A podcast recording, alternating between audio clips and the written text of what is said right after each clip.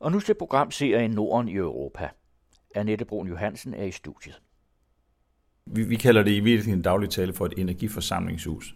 Et akademi er jo ikke nødvendigvis en akademisk institution, men et, et, en samling af viden. Og den, den viden, vi har her, den handler om lokal udvikling baseret på bæredygtig forsyning af energi især, men måske i virkeligheden bæredygtig livsstil og bæredygtighed generelt, øh, og hvordan man organiserer et samfund omkring beslutninger, der går i den retning. Om lidt kan du møde Søren Hermansen, leder af Samsø Energi Akademi. Velkommen til den anden radios programserie Norden i Europa, hvor vi lægger nogle af brikkerne til den nordiske identitet set i europæisk sammenhæng, historisk og aktuelt.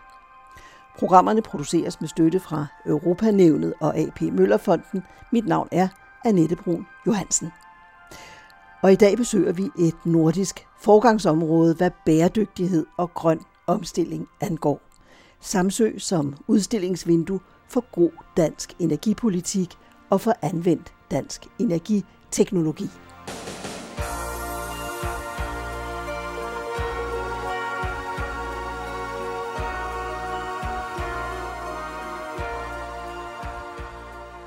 Samsø vandt i 1997 konkurrencen over 22 andre lokalsamfund om at blive Danmarks vedvarende energiø og er i dag 100% selvforsynende med sol, vind og biomasse.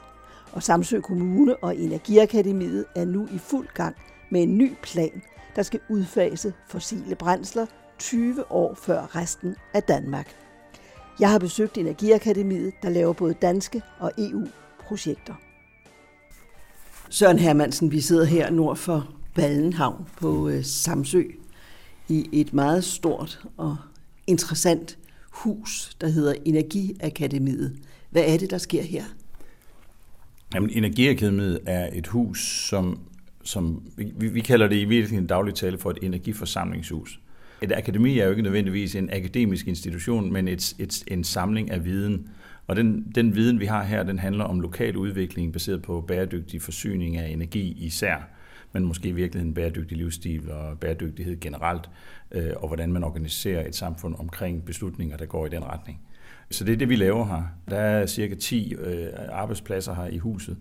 Vi på hver vores øh, faglige område arbejder med direkte kan man sige, rådgivning til husejere og virksomheder i forhold til, hvordan de kan lave en mere effektiv energiforsyning og en bedre og mere intelligent øh, måde at bruge energien på øh, til, at vi laver kommunikation både lokalt og, og, og i Danmark generelt set, men også sådan global information om, hvad skal man sige, det der rører sig, og de ting, vi oplever.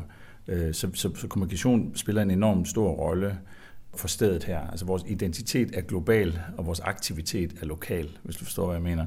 Det er ikke sådan ting globalt og handle lokalt. Altså det er ikke, det er ikke den der... Øh, det er et lærested. Ja, det er mere det der med, at jo mere viden vi genererer mm. i det her hus, og jo mere erfaring, jo mere interessant bliver vi for den globale hvad skal man sige, bevægelse eller, eller udfordring, vi har. Og det, det er ligesom også vores opgave, det er at sætte Samsø på landkortet, sådan at vi eksisterer ikke bare som et fint feriested for folk, der gerne vil komme her og nyde øh, vores fantastiske natur, men også som et sted, hvor innovation og kreativitet øh, spiller en rolle i forhold til, hvordan vi forbereder os på de næste ting, der skal ske. Du siger på landkortet, eller på verdenskortet? Er det, ja, det er, det er nok det store globale verdenskort. Jeg mener ikke, øh, altså landkortet som sådan, det landkortet er måske mere sådan en, mm. en overordnet betragtning på, at vi findes. Altså, det, det er jo i den, i den her kommunikationstid, så er der kamp om pladserne. Øh, og hvis vi skal gøre os håb om at, om, om at være i, i, hvad skal man sige, i spil eller betyde noget for nogle processer, så skal vi også vise noget kapacitet eller noget viden eller noget erfaring, som er nødvendig for andre. Så når man er ude og afsøge øh, markedet for løsninger, så skulle Samsø gerne poppe op som en del af det, af det hvad skal man sige, det kludetæp, der, skulle, øh, der, der, der virker i Australien, eller i USA, eller i Japan, eller hvor vi nu er henne, øh, såvel som i Hedensted og i Sorø og Albertslund. Øh, så, så det, er sådan en, det er sådan en gymnastik, vi prøver at, at lave hele tiden, det er, at vi, vi siger, jamen det der for os måske er dagligdag, det skal vi huske på, det for andre er forandring. Øh, så hvis vi kan få formidlet vores dagligdag på Samsø til forandring for andre, så har vi gjort vores arbejde rigtig godt. Nu siger du, det er et sted, der opsamler viden, og huset har jo eksisteret i en årrække, mm. mindre årrække. Hvad er det så for en viden, der er samlet op nu, som I kan give videre til andre? Altså i, i udgangspunktet, så var det her projekt, det startede faktisk for 20 år siden. Mm. Vi havde i efteråret 2017, der havde vi 20 års jubilæum for Energiø-projektet, som startede som en idé, mest af alt skabt af Svend Augen og hans, øh, hvad skal man sige, samarbejdspartnere der i 97 omkring. Da han var miljøminister. Ja, og da, da, da han kom hjem fra COP3, altså klimatopmødet i Kyoto, og Kyoto-aftalen og alle de her ting her, der, der kom han hjem og sagde, at vi bliver nødt til at finde et sted i Danmark, hvor vi kan vise, at vi er i stand til at lave en 100% omlægning. Med den viden, vi har, den teknologi, vi har, og de, de virkemidler, vi har i form af politiske rammesætninger og, og støtteordninger og økonomiske forudsætninger, så kan vi lave det her projekt. Hvem vil? Og, og der kunne man så byde ind på det her. Der vandt Samsø ved at lave en masterplan, hvor vi skulle vise, hvordan vi på 10 år kunne omlægge til 100% selvforsyning med vedvarende energi. Og det var jo dengang, kan man sige, en kæmpe udfordring, og, og, og den største udfordring var måske i virkeligheden at få sammensingerne, som vi hedder, os der bor her, med på ideen, altså det der med at tage ejerskab for den proces. Fordi et er at sætte nogle vindmøller op, det kunne vi alle sammen rigtig godt. Det var vi dygtige til allerede der i, i slutningen af 90'erne i Danmark. Så det var ikke det, der var state of the art. Men det, der i virkeligheden var interessant, det var, kan vi omlægge et helt samfunds energiøkonomi, øh, og kan vi gøre det sammen som samfund? Og, og, så, så det var egentlig det, vi lærte i den proces her, og vi, vi, vi gjorde det med succes. I løbet af otte år var vi faktisk mere end selvforsynende. Det vil sige, så producerede vi der i 2008, da vi gjorde det op, der producerede vi mere energi, end vi forbrugte totalt set, når man lavede sådan et energiregnskab over et år. Øh, faktisk så eksporterede vi energi, så man kunne også sige, når man lavede et CO2-regnskab, så var vi carbon negative, altså CO2-negative, altså vi eksporterede mere, end vi forbrugte, og dermed var vores CO2-fodaftryk øh, øh, minus i minus. Og det var jo super. Øh, så vi havde sådan set bevist, at man godt kunne øvelsen, og dermed løst opgaven, som Svend Augen han sendte ud. Og så kunne vi jo klappe os selv på ryggen og sige, at det var flot, nu har vi gjort det her, og vi har investeret måske næsten omkring 400 millioner kroner fordelt på 3.700 Og her havde alle, eller de fleste? Uh... Ja, på mere, altså mere, altså nogle af pengene kommer fra kommunen, som har købt nogle af havmøllerne, og andre ting var energiselskabet, som byggede nogle af fjernvarmeprojekterne, men den totale investeringssum var næsten 400, jeg tror 450 millioner, er det, når vi summer det hele med. Og en stor del af det er borgere, der har energirenoveret deres huse og sat solpaneler op og, og købt andel i vindmøller og sådan nogle ting. Så, så det, er, det var en samfundsopgave at, at, at lave det her projekt. Men det vi lærte af det, er så måske i virkeligheden det, det, det, det går ud på nu. Det var, at vi lærte jo, at der skal en enorm meget kommunikation til, og du skal du skal lære i kommunikationen at finde ud af, hvad er det, der rører sig? Hvad er det, folk er bekymret for? Altså, hvor er den brændende platform? Eller, eller med andre ord, hvorfor er det, vi skal gå ind i det her? Så stiller man sig der, er det for at tjene penge? Ja, det er det for nogen. Er det for at, for at renovere øh, det, man har? Det er det for nogle andre. Er det for at redde verden? Ja, det er det så for nogle tredje. Ikke? Og er det for at skabe en forretning og et livsgrundlag? Og det er det så for nogle fjerde, osv. osv. Man skulle sige sådan, i processen identificere folks forskellige grundlag for at deltage. Altså finde what's in it for me for hver enkelt deltager. Og dermed beskrive kan man sige, motivationen for folks engagement. Så det, det er egentlig ikke nogens opgave, medmindre du er en kommersiel virksomhed, der skal sælge et eller andet. Så laver man jo en reklame, der viser, hvorfor du nu skal købe det her produkt. Så vi kan sige, vi lærer lidt for advertising eller reklame i den her proces her. Vi skal, vi skal gøre det tydeligt for folk, hvad det er, de går ind til. Men samtidig med skal vi også være gode til at lytte til, hvad det er, folk er bekymrede for. Mm. Altså, har vi tab af kvalitet, altså livskvalitet på Samsø, og hvorfor har vi det? Jamen det har vi, fordi vores unge mennesker flytter herfra. Når de skal vokse op og skal til at gå på gymnasiet, så forlader de Samsø, og de fleste kommer bare ikke tilbage. Så det er et faktum, som vi har levet med i mange år. Det er en ø-problematik også. Ja, det er en udkants Danmark, ja. for nu at bruge ja. det der dårlige ja. ord. Ja. Øh, men, men, men det er en land, landdistriktsproblematik, ja. at der er sådan en urbanisering, og folk de, de trækkes imod byerne, fordi det er der, de fleste aktiviteter og jobs er. Øh, så er der en aldringsproblematik også i, i lokalsamfundet. Altså dem, der flytter hertil, er glade for at flytte hertil, men de er som regel i en, i en situation, hvor de har de, de er i deres tredje alder og er i gang med at blive pensioneret eller sådan nogle ting og vælger at bo Og det er nogle super gode folk til at komme over, men det er jo ikke dem, der danner grundlag for, at der er en skole eller nogle af de andre aktiviteter. Og så det tredje, det er virkelig en jobs. Altså det hænger også sammen. Øh, hvordan fastholder vi og skaber flere jobs, så der er et livsgrundlag for folk, der gerne vil bo her? Øh, med deres børn, som så skal gå i skolen, som vi holder i gang osv. osv. Så der er sådan en, sådan en kritisk masse, der skal være til stede for, at et samfund kan kaldes levedygtigt, eller livskvaliteten er god nok til, at man kommer og bosætte sig. Så det var også med i grundlaget for at lave det her projekt. Det, det var hele den diskussion, der lå forud for det her. Den handlede i princippet meget mere om, hvordan holder vi liv i Samsø, end hvordan gør vi den bæredygtig.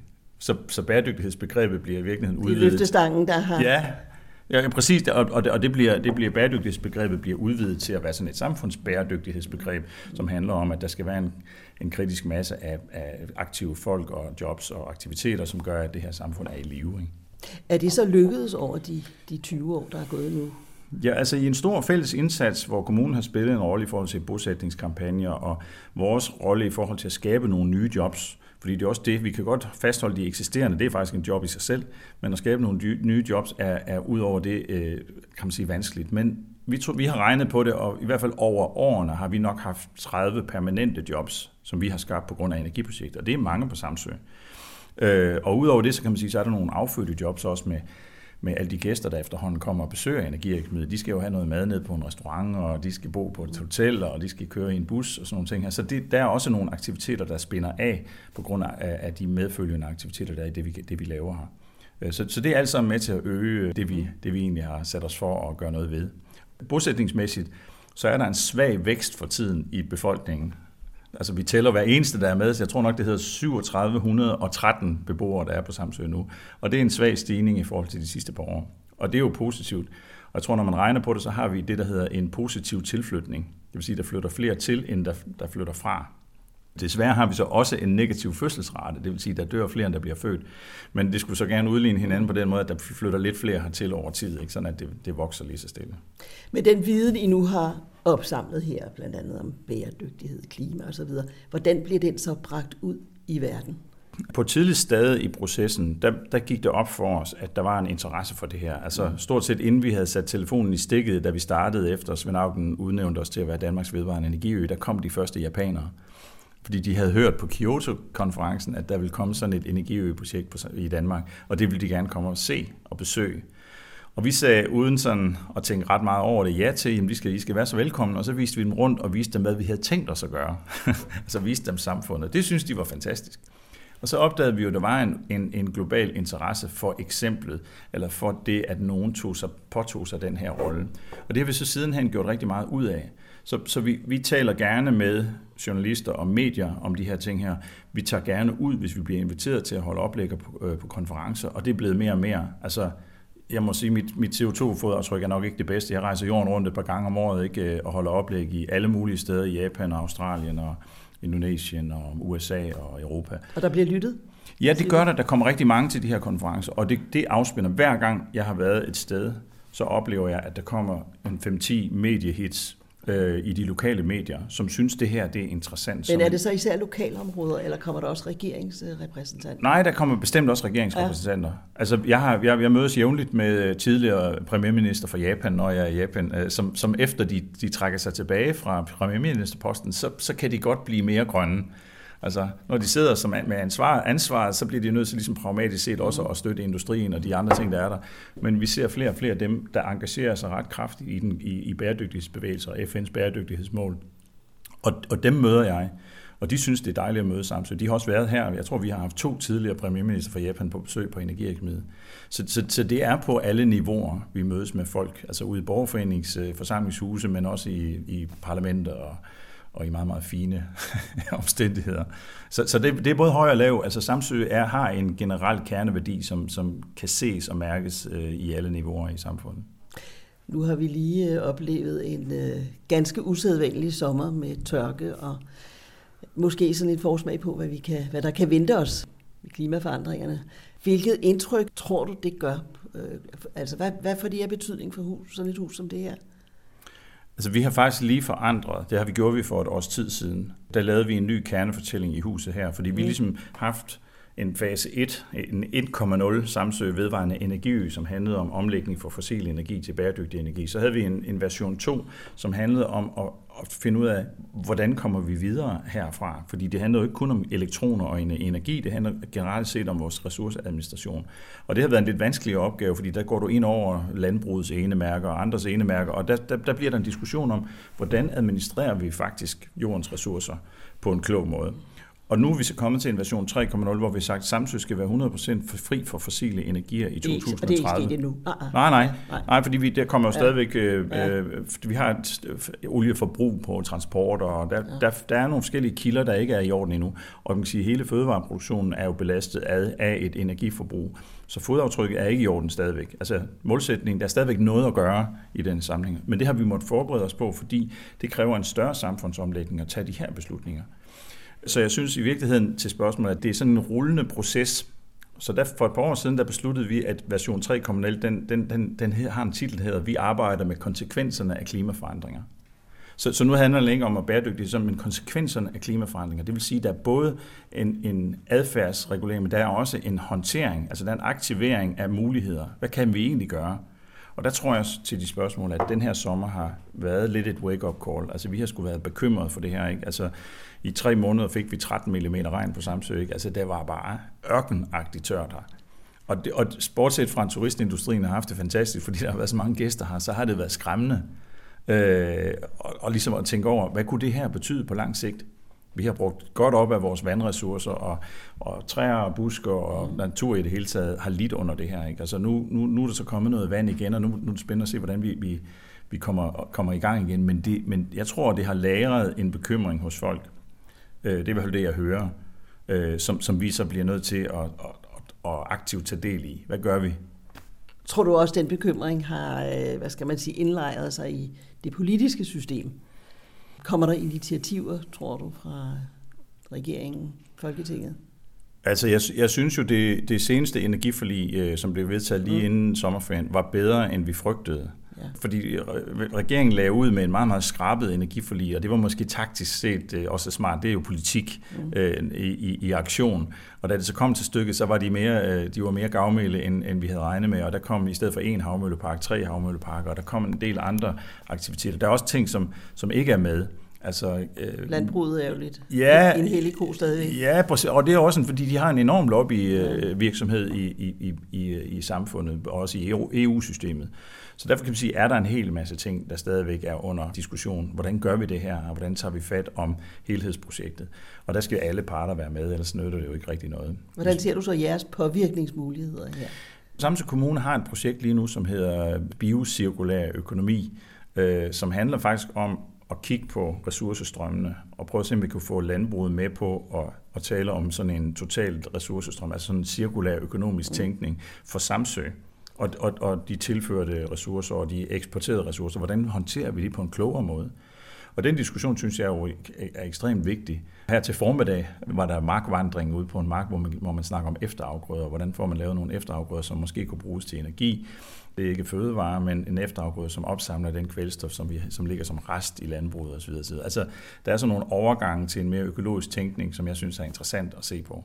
Øh, og der tror jeg, at Samsø og Samsø Landbrug er, er, er måske mere klar til forandringer, end man er så mange andre steder, fordi vi er en lille urtehave. og jeg tror, at landbruget på Samsø har tidligere vist stor innovationskraft i forhold til forandringer, fordi vi bliver nødt til at være smartere på markedet, fordi vi er bare en lille bitte spiller i det der store spil. Men nu må vi se. Altså det, det er lidt vores arbejde fremover, det er at tage de her diskussioner og, og begynde at kigge på løsninger, og øh, hvordan kan vi tage, tage fælles ansvar for, for ressourceadministrationen fremover. Nu har jeg lige set øh, en udmelding fra det konservative Folkeparti, der går ud på, at øh, i den kommende valgkamp kommer miljø og klima ikke til at spille den store rolle. For det tror de ikke, at, øh, at der er stemmer i. Hvad siger du til sådan en, en udmelding? Jamen, jeg har så også hørt en del af, af oppositionen sige til konservative, nej, nu må, I, nu, nu må I holde fast i, at det her det er, det er væsentligt. Og, og, og det, det tror jeg også, de lytter til. Altså Apple, Appelgaard, som er energiordfører, hun, hun, hun er jo en meget, meget fornuftigt menneske, øh, og, og jeg tror, det, det bliver en intern diskussion, hvor jeg, hvor jeg oplever lidt, at, at de, må, de vælger lidt kampe, øh, men den her kamp, den må man altså, jeg er helt enig i, den må man altså ikke vælge fra. Det bliver nødt til at være en bred koalition i regeringen, der, der, der påtager sig det her ansvar. Der, der, der, der må der helst ikke være nogen partier, der hopper fra. Hvis du sådan skal løfte dig lidt op og se på klimaproblemerne generelt, hvad tror du så, der sker? Kan vi nå at vinde klimakampen? Altså, nej. Hvis jeg skal være helt ærlig, så tror jeg, vi har tabt klimakampen. Mm. Ud fra de forudsætninger, vi regner på i dag. Ja. Vi bliver nødt til at lave et nyt regnskab fordi vilkårene er allerede forandret. Altså peak oil skete allerede i 70'erne, og, og der, var nogle, der har været nogle, nogle, nogle peaks, som, som vi overså, og der har været nogle afkørsler, vi ikke tog men vi fortsætter bare derudad, øh, fordi man kan sige, hvem skal egentlig starte? Altså, der var en masse undskyldninger for ikke at tage hånd om den viden, man måske havde allerede for 100 år siden, hvor man begyndte at pløje græsset op. Altså, der er sådan en gammel historie om Winston Churchill. Han takkede landmændene i England for at have, have, have lavet mad til øh, tropperne, øh, som vi kunne vinde krigen. Og han takkede dem jo, jo øh, altså umiddelbart kunne det lyde, som om han takkede for mad, men det han takkede dem for, var, at de pløjede den permanente græsmark op. Det vil sige, at de brugte af kulstofbanken. Fordi der, vidste man, der drev man et andet sædskifte, øh, og der skulle man have permanent græs for at være i stand til at opsamle noget af den øh, luftbårne CO2 og binde den i, i rodnettet og lave en god, en god biologisk kultur med en masse CO2, der var bundet i rodnettet. Og det var egentlig det, man skulle hvad skal man sige, dyrke i de næste år, indtil man havde en ny mark. Så, så, så, så det, han takkede mig var fra, det var for at tage af banken. Og det har vi gjort lige siden. Mm. Så, så, så, så jeg synes på en eller anden led, at øh, det der wake-up call, det er, altså, det er altså den viden, den har, den har vi tabt for lang tid siden. Så nu tror jeg, så noget af det, vi er optaget af, også her, men også nogle af fondene, jeg arbejder lidt sammen med Velux-fonden, det er jo geoengineering, mm. som er et smart ord. Altså, hvordan manipulerer vi med naturen? Og det er jo altså frygtbaseret for en hel masse NGO'er og organisationer. De synes, at det er, jo, det er helt forfærdeligt, og det skal man slet ikke blande sig i naturen. Problemet er bare, at det har vi gjort for lang tid siden, så nu skal vi måske lave en ny blanding, altså blande os på en konstruktiv, positiv måde. Og det er ikke alt geoengineering, jeg holder af eller synes er interessant, altså at man pumper CO2 ned i mineskakter eller andre ting, eller lader industrien øh, rense op i det de, det, de har gjort, og så skal vi betale dem en gang til i en eller anden forstand. Der er sådan noget samfundsøkonomisk her, vi skal have diskuteret. Mm. Altså er det forureneren, der betaler, eller, eller skal samfundet bare tage sig af det her? Der eller tror jeg, lige meget bare, det sker? Ja, ja, præcis. Altså hvordan laver vi den her plan, mm. sådan at den rent faktisk kommer til at virke? Og, og det er det, vi skal snakke om nu. Altså hvordan håndterer vi den virkelighed, vi står midt i? Og det tror jeg bliver en... Altså, bæredygtighedsmålene er jo... Altså det er jo det, det globale samfund kan. At man laver nogle målsætninger. Og jeg er ikke stor fan af bæredygtighedsmålene som sådan. Altså, jeg er ikke fan af, at, at det globale samfund sætter sig ned og taler om, hvad vi gør. Øh, jeg er mere bekymret for, hvordan vi oversætter det til lokal handling. Altså, hvordan får vi det her til ned på jorden, så det ikke bare bliver en akademisk øh, konsulentbaseret samtale om øh, bæredygtighedsmålene, og vi arbejder for bæredygtighedsmålene og så videre, ja. så videre. Men nej, vi tager bæredygtighedsmålene ned, og så mm. omsætter vi dem til aktivitet. Det, det bliver det, der bliver afgørende for, om de virker. Du hørte Søren Hermansen, leder af Samsø Energiakademi. Søren Hermansen har i øvrigt i samarbejde med Thor Nørtranders skrevet bogen Fællesskab er lige fællesskab plus fællesskab. Som bekendt arbejdes der i vort naboland Sverige på at stable en bæredygtig regering på benene. I næste udgave af Norden i Europa ser Ove Weiss på Nordens største region i europæisk sammenhæng, Øresundsregionen, der med sine 4 millioner indbyggere gang på gang fremhæves af Bruxelles som et mønstereksempel på økonomisk og kulturelt grænsesamarbejde i Europa. Helt centralt i vækststrategien for Øresundsregionen står Greater Copenhagen og Skånekomiteen, som er medlemsorganisation for de 46 østdanske og 33 skånske kommuner, sammen med Region Sjælland, Region Hovedstaden og Region Skåne. Formålet er enkelt, men ambitiøst, for man vil skabe en metropol med, citat, bæredygtig vækst og beskæftigelse, hvor lighed og livskvalitet er i centrum, intet mindre. Forløbig har den få år gamle sammenslutning vedtaget et trafikcharter til forbedring af infrastrukturen, det vil sige trafikforbindelserne mellem alle dele af Øresundsregionen.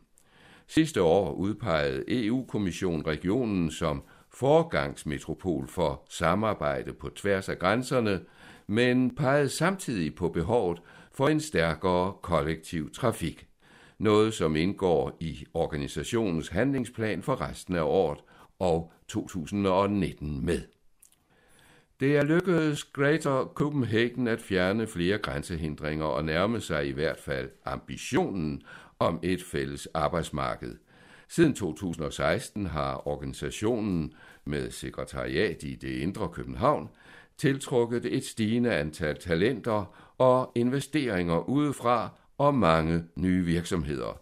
Som resultat af påvirkningen fra den partipolitisk bredt sammensatte bestyrelse har de to landes regeringer besluttet at analysere mulighederne for en fast forbindelse mellem Helsingør og Helsingborg. Du hørte et klip med Uwe Weiss, der redigerer programserien Norden i Europa i samarbejde med Jørgen Johansen og mig, Annette Brun Johansen.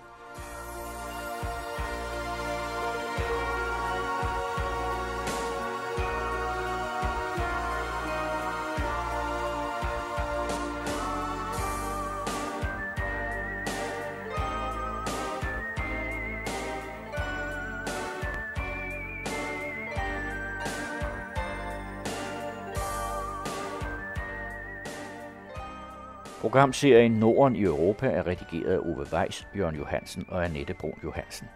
Den svenske komponist Ralf Lundsten leverede musikken The Endless Tale.